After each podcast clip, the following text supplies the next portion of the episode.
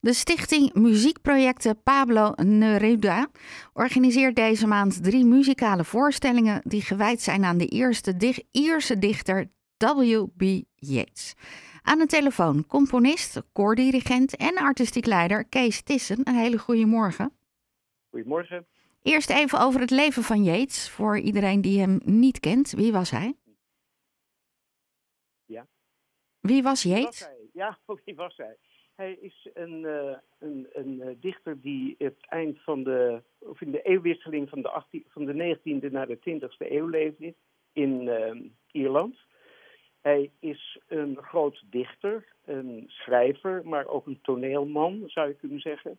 En hij is in Ierland en is gewoon een buitengewoon populaire uh, dichter. Iedere Ier die kan wel een paar frasen van zijn werk uh, citeren, denk ik. En wanneer leefde hij?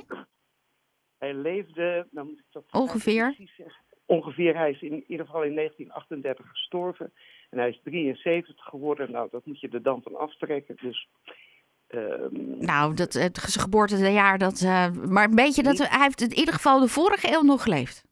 Jazeker, ja. Hij is vlak voor de Tweede Wereldoorlog gestorven, inderdaad. En wat maakt hem zo bijzonder?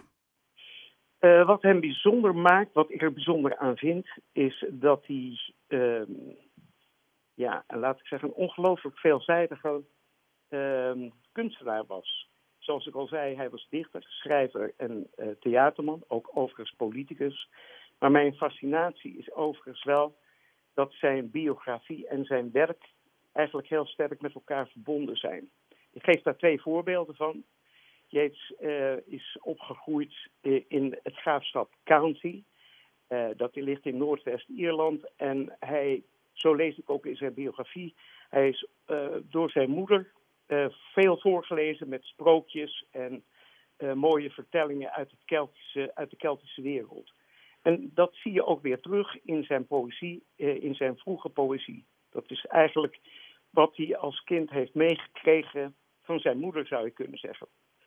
Uh, wat ook heel bijzonder is, en vooral ook in onze tijd belangrijk, is dat in zijn, in zijn poëzie de natuur en de verbinding met de natuur ook heel erg centraal staat. Yeats trok, trok vroeg als kind al uh, in de natuur uh, rond, uh, verbleef in bossen, uh, sliep in spelonken als het ware. En hij heeft een enorme, ja, laat ik zeggen, verbondenheid en bewondering voor de natuur. Er zijn ook veel teksten over geschreven die we in het programma ook laten horen. En hoe, ja, hoe, hoe vangt u dan zijn levensverhaal en gedichten en zijn ideeën dan in een muzikale voorstelling? Hoe, ik dat, hoe bedoel je dat? Hoe ik dat vang? Ja, nou ja, hoe, hoe vinden we dat terug dan? Hoe stelt u zo'n programma samen? Nou, zo'n programma, ja, dat is nog een hele klus, want hij schrijft natuurlijk heel veel. En ik heb geprobeerd om de vroeg Keltische teksten, uh, om daar een selectie uit te maken. Dat zijn hele romantische teksten. Uh, er zijn ook wel meer componisten die daar muziek over hebben geschreven, of bijgeschreven hebben. Maar we hebben ook uh, geselecteerd uh, teksten die gaan over een latere fase in zijn leven. En dat zijn de teksten die gaan over de Brits, uh, Iers-Britse oorlog, de burgeroorlog. Dus de war poems, zoals ik ze maar noem, die komen ook in het programma voor. En op die manier krijg je een totaal overzicht in het concept van zijn leven, zou je kunnen zeggen. En hoe ziet de voorstelling eruit? Wie doen er allemaal aan mee? Ja, de voorstelling die is als volgt opgebouwd. Uh, is, inhoudelijk is het zo dat de mensen worden meegenomen naar de hotelkamer waar Yeats verbleef in negentien achtendertig in Frankrijk. Daar ging hij wel eens naartoe om, um, om, vanwege zijn gezondheid. En de oude Yeats reflecteert op zijn leven en kijkt terug op zijn leven. En dat leven wordt bezongen door een koor van dertig uh, koorleden. En een solist, David Visser, bariton. En wordt begeleid door een ensemble van vijf instrumentalisten. Waaronder uh, ik zeker ook moet noemen dat de tin whistle, dat is dat fluitje wat je wel eens in de Ierse volksmuziek hoort, ook wordt uh, gebruikt. Dus dat is voor de Ierse ambiance wel heel leuk ook, uh, om te horen, denk ik. Ja. Dus nou, kan, die, ja, kan ik me voorstellen dat je het eigenlijk moet ondergaan natuurlijk, uh, de hele voorstelling. Maar ergens wil je misschien ook weten waar de teksten dan over gaan. Gaat, krijg, is er ook nog een mogelijkheid toe? Uh, om, de, om vooraf de teksten te lezen, bedoel je dat? Nou, nou nee, meer dat oh, is er iets uh, tijdens de voorstelling aanwezig, zodat je een beetje meekrijgt wat er wordt gezongen. Ja, zeker, zeker. Uh, de, uh, er wordt vooraf een inleiding gegeven op het concert. En het is wel heel belangrijk dat je gewoon even goed ingepraat wordt in waar het over gaat. En de, uh, een van de koorleden speelt de oude Yeats en die vertelt iedere keer voordat we gaan zingen welke fase, zal ik maar zeggen, in zijn leven dat gedicht wat gaat komen, wat gezongen wordt, uh, dat hij dat toelicht. Dus dus iedere keer een korte toelichting op hetgeen wordt gezongen. En bovendien heeft iedereen een prachtig programmaboekje natuurlijk om alles te kunnen volgen. Dus het is heel goed te volgen. Ja, dat, is, dat uh, stelt me alweer een beetje gerust. Um, als je dan, uh, uh, voor u, uh, is het dan ook dat uh, de gedichten al op muziek waren of heeft u dat gedaan?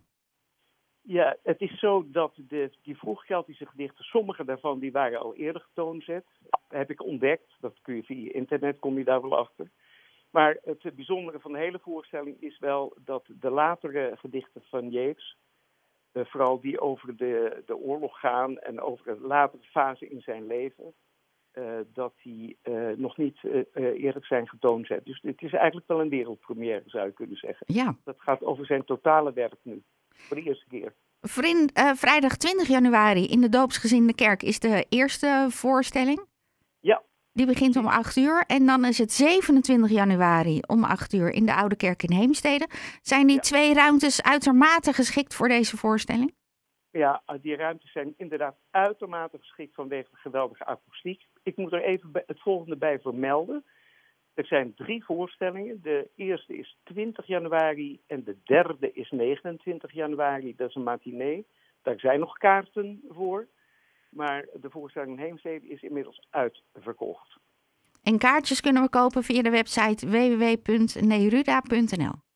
Precies, daar staat alles op en dan kan iedereen een kaart kopen. Haast is geboden, want ze vliegen weg, moet ik zeggen. Gelukkig. Nou, fijn dat we u dan vandaag even spreken voordat het allemaal uitverkocht is. Ja, precies. Uh, ontzettend veel plezier uh, op twintig, zevenentwintig en negenentwintig januari. Dank je wel. Een fijne zondag nog. Dankjewel. Je hoorde Kees Tissen, artistiek leider van de Stichting Muziekprojecten Pablo Neruda. Kaartjes kosten tweeëntwintig euro en handig om te weten, de voorstelling heet W B. Yeats, The Land of Heart's Desire. En de kaartjes gaan via de website w w w punt neruda punt n l.